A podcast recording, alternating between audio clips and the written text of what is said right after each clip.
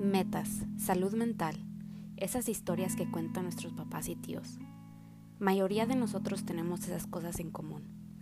Por eso cada semana en Café con Pam quiero compartir con ustedes algo pequeño.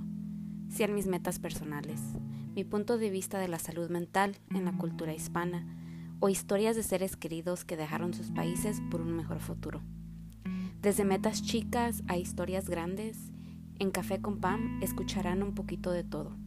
Acompáñenme, tráiganse su café.